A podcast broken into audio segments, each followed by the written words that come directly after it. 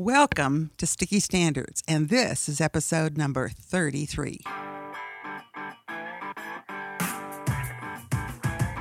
Sticky Standards. Professional learning that sticks.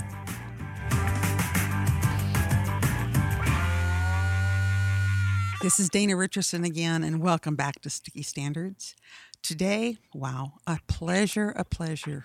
We get to visit with one of my best friends and certainly one of my mentors. Her name is Marceta Reilly. Marceta, welcome to Sticky Standards. Thank you. I'm just really excited to be here. Well, thank you, thank you. Why don't you um, tell our listeners a little bit about yourself? Well, um, let's see. I have been an educator for a long time. Many years. I hate to say, but um, it's. Uh, I have. Uh, I I think I have a teacher's heart. So I think I've been a teacher for forever, and uh, even when I was an administrator, I I saw my role as teacher, teacher to the community, teacher to parents, those kinds of things. Um, so in uh, the in the millennium, when the millennium turned, I uh, retired from my role as superintendent of schools in Royal Valley School District in Kansas, and started my career, my second career, as a leadership coach for school leaders. And I have been doing that ever since. And it's the work that I really love to do right now. That is so important. And so let's talk about that today in the context, of course, of our professional learning standards and Mm-hmm. knowing that leaders, administrators, teacher leaders all across our country are focusing on many, many complex changes that are happening. And so as you continue to work with school leaders across our nation, what questions or thoughts kind of pop up in your mind? Well, often I think that, uh, I guess I think the times call for a different kind of leadership. I, I, I think that often we, um, as school leaders, thought we had to have the, the answers to things and people asked us. We had to know the answers and i think that there is so much there's so much complexity and it's so hard to apply to know how to apply it well to very specific situations. That i think it's really important one of the traits that i think is really important for our new leadership to develop is is the skill of curiosity mm-hmm. instead of being the expert and to uh, really empower teachers to engage with you in the thinking about how to how to use all some of these new things that are coming across. You know, we have Mhm. what Common Core. We've got just uh, all kinds of new uh, instructional strategies, and people are really feeling overwhelmed. Mhm. And if we go in as experts, it doesn't. It really doesn't empower them. It So doesn't empower teachers. that's right. So, as you've worked with administrators, what are some possibilities when you think about empowering teachers or developing capacity, even of our leaders, hmm to be both? Developing capacity. Uh-huh. It's so important. Developing capacity in in, in others in, in you wherever, no matter where you are on the career ladder in Mm. education. I think one of the foundations is listening deeply. Mm. Um, and listening deeply means, first of all, you're trying to understand what the other person is thinking, and you're you're listening for the underlying emotions. So you you get to know what they really care about, and then you talk to them about what they care about instead of instead of whatever complaint they might have about this or that that they can't do or reasons they can't do something Mhm. or don't want to do something Mhm. or the resistance that they have. But that, there's a lot of leaders who, you know, teacher leaders, instructional leaders, as well as um, principals, assistant principals, Mhm. superintendents, who are really worried about how do I get teachers to really buy into all those new changes. You know, every Mhm. year we have something new and different, and it's like we never. The, thing is, teachers never feel like they're good enough because they just get used to one thing, and then, uh oh, we got to do this now. Mhm. Mhm. Constant change. It's about whitewater. Yes, it is, isn't it? Whitewater of change. Yes. and you can easily get overwhelmed and feel like you're drowning if you're not if you're not careful with that. So that's when school leaders, whoever they are, whatever whatever their role is, Mhm.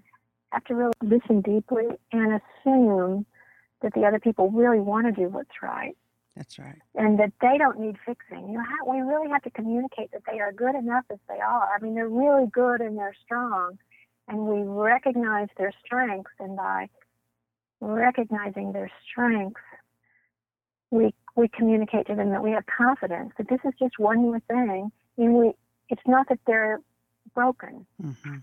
And need to be fixed. It's that here's something that we've just learned from research, and by golly, we want to be the best we can be. So we've got to, you know, Mhm. look at maybe applying something a little differently. Mhm. How does a principal or a school leader demonstrate that, or uh, what what tools are you thinking? Deep listening is certainly one of them. What are some other tools that maybe will help school leaders do that? Well, um, giving good feedback to people, and that's again where we go. I, I go back to the point: you don't have to be the expert. You don't need to be telling them what they need to do, because sometimes you don't even know. You don't know what the best practice is. You don't know what the latest research is, but they, you know, they do, and uh, or or somebody's been telling them some things that they need to do, and so I think one of the things is to really give good feedback, and by doing that, you there's a there's a frame we use. It's called reflective feedback, Mhm. and the first step that you take in doing in that skill is to recognize and name and hold up the strengths that the teacher brings to the situation. Mhm. You know, tell them what they're already doing well. Again, so that they don't feel like you're trying to fix them. Mhm. Um, that they you don't see them as broken or as not good enough. And and then you ask them a question rather than telling them what to do. Mhm. How do you think this new how, how can you do differentiated instruction? I see that you are it- when I come to visit your classroom, I see that you are really you, you are passionate about your subject area content. You love to teach history. So how do you how do you communicate that love for history across all the different um, ability ranges of the kids in your class? Mm. You know, how, how do you communicate that to the, Mhm. what are some things that you can do to differentiate the instruction so that you're getting them to think about it and to own, own it and Mhm. to own it through the lens of something that they are good at or strong, strong with. Mhm.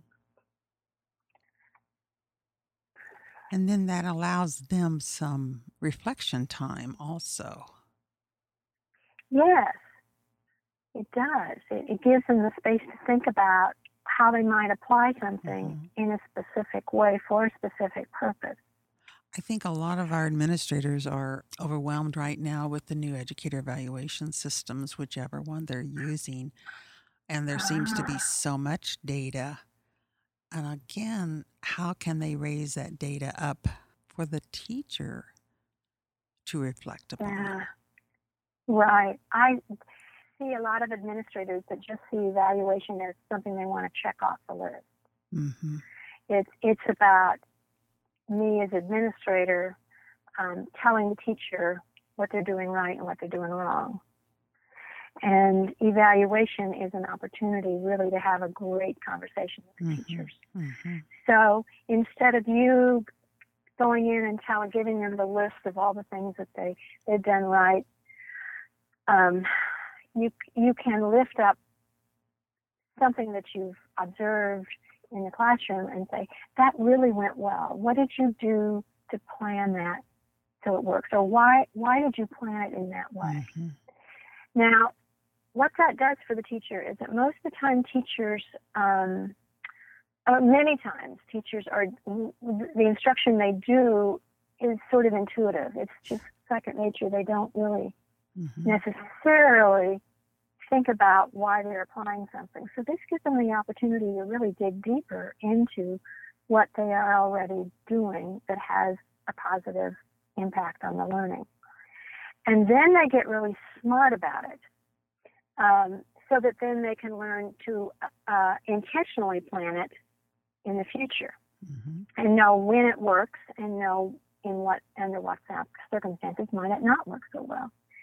So you become a really good learning partner for that teacher, and you didn't say anything. I have to know anything specific to this teacher, but they really got a lot out of thinking through and talking to someone who's interested about why they were teaching the way they did and wonder why it had that kind of impact. Mm-hmm.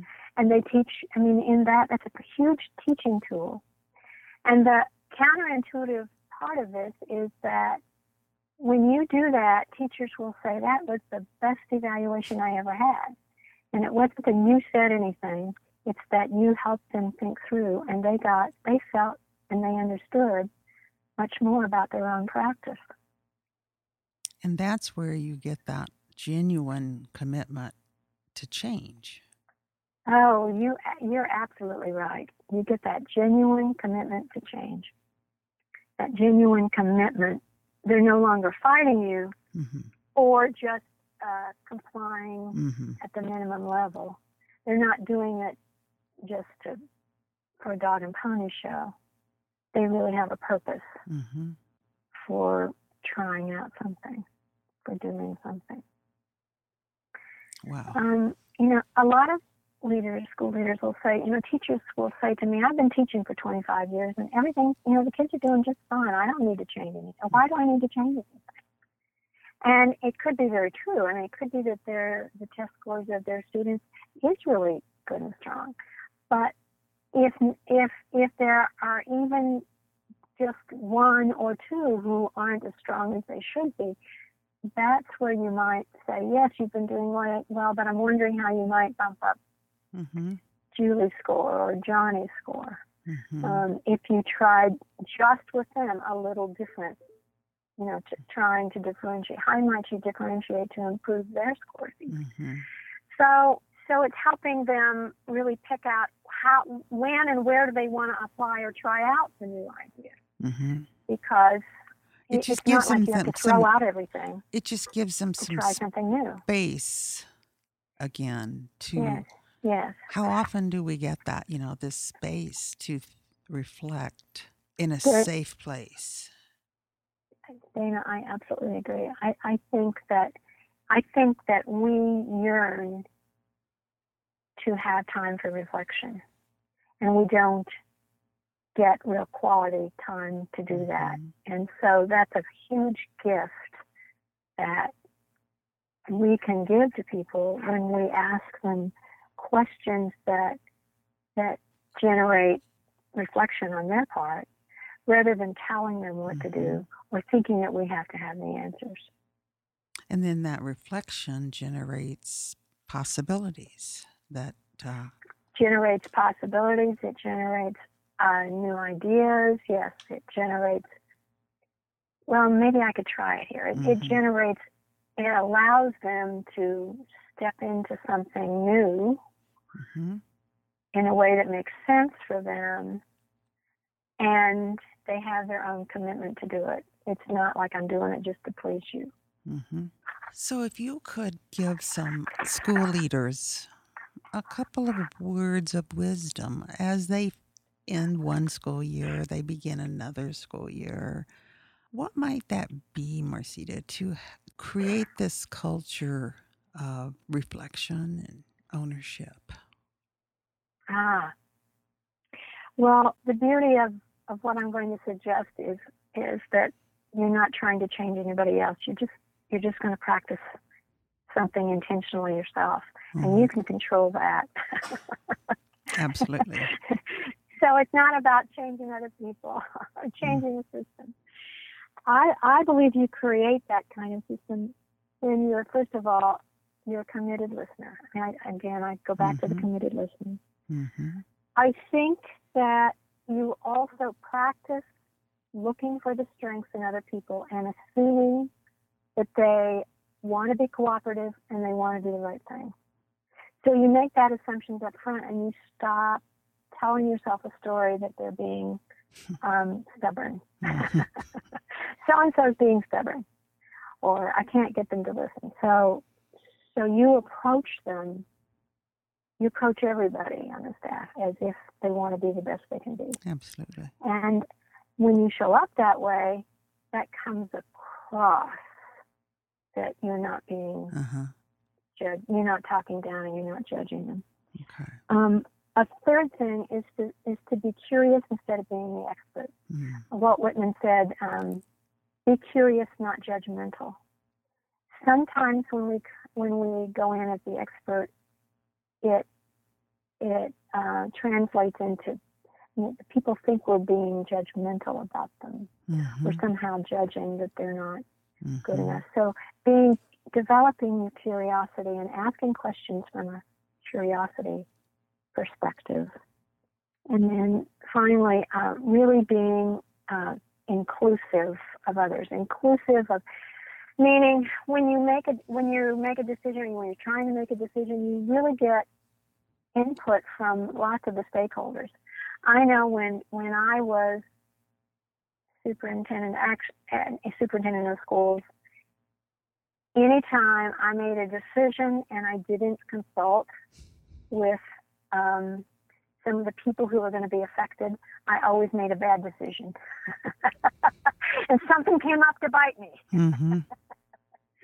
And at least when you consult, you know where the, you know what the what the problems will be. What Yeah, what will be some of the things that will arise, and you don't get you don't get surprised. Uh-huh. Mhm.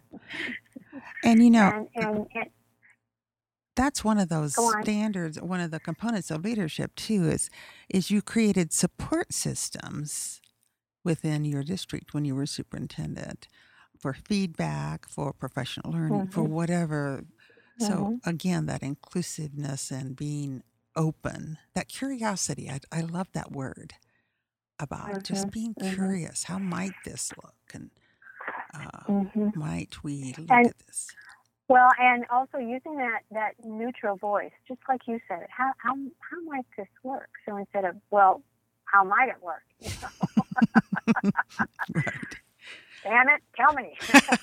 that's true that's true Get on board here. so you're choking me up, Marceta. Oh wow. Well, you know, so often we think the way to um, get people to commit is to give them the data. Mhm. Give them the data, show them why, so show them the research about how this this is shown to be really useful and you know with the kind of kids we've got, and um, but but that's all with the head, Mhm. and that doesn't that isn't necessarily very influencing for people to commit to something. Yes. They have to they have to own it. They have to have their own personal reason why they should Mm, try it. And it has to be about something they care about. Yes. So um, coming at it from the curiosity perspective, using that neutral tone where you're not coming at it, you're, you're not saying, in essence, mhm, well, if you were worth anything, you'd be you'd be doing it, you know. mhm, Yeah. Whatever it is they want you to do. And and, And and then I think I, I think um, you know with the evaluation thing, people got all upset. I gotta have all this stuff, you know. Mhm. you know, uh, but helping helping teachers put a perspective on it, you know, just yes. Just crafting. you know, you that. don't have to just craft just craft something that's meaningful for you. Work it through. uh-huh. Yeah. Wow. You know, don't don't just do everything that it says just because it says it. I mean, those are just options, and they want this to be meaningful, not just checking off the boxes. And that word meaningful, that what you just said earlier, one of my favorite words in the last year or two has been why. So if we establish the Oh, yeah. why first, Yeah. then the what and the how just falls into place. And and you have right. the ownership, you have the commitment, you have all of those. So Mhm. let's Mhm. let's just end this great conversation on why. That's a great word. Um, it is a great word. it, it's just a great word. If if our listeners um, want to learn more from you and and about uh, some of these concepts, Marceta, what's a good way for them to hear more about wonderful Marceta? Oh, thank you. All right. Well, I have a website, Marceta at marcetareilly.com. And, um, and on that website, uh, uh, they can sign up for a weekly blog. They can, uh, I have six really great tools that they can look at and use to discover what's, what's their strength, Uh-huh. their leadership strength. Um, there's a couple of books that I've co-authored with Linda Gross Cheliotes, and and much of of the um, the leadership skills, particularly Mhm. the communication skills that we've been Mhm. talking about this morning, are in those two books. One is called um, Coaching Conversations: Transforming Your School One Conversation at a Time, and the, the second one is uh, Opening the Door to Coaching Conversations. And you have a little piece in there about I that. do. With those, that's that's one where they have um, we've told stories about our clients and how they've used these skills Mhm. successfully to solve common common uh, problems that we face in schools. And then um, this fall, I'm launching an online course that will be um, uh, that will teach these um, skills, Mhm. and we'll have weekly community calls for the group to talk about it. So it will be more than just sitting at your desk. It will Mhm. also have interaction with all the other participants. Wow. Lots So, of um, possibilities. and and of course they can they can contact me at Marceta at marcetareilly.com right. if they're interested in any uh, one-to-one coaching. So All right. love to do that. All right. In fact, I got, I think I got an email this morning uh, from your blog. So it was wonderful. Oh, was wonderful. good. Yes, I did. So, Yes. well, this has been a joy. My gosh, it's gone so fast. Uh, you know, Yeah, there's fast. just so much to uh, help our leaders and support our leaders as they move forward. And I appreciate this dialogue, this conversation, as I always do. So thank you, Marceta. Well, thank you for the opportunity, um, Dana. You know, the leadership is so important to supporting teachers and helping teachers do the best they can do, and they need they need us to give them time for reflection. They need us to to really help them think about what they do well and get even better. So that's I think an important role that, that we have in the development of teachers and in their learning. you're exactly right. That's a great way to end. Thank you so much. All right, Dana. Have a wonderful morning. Thank you.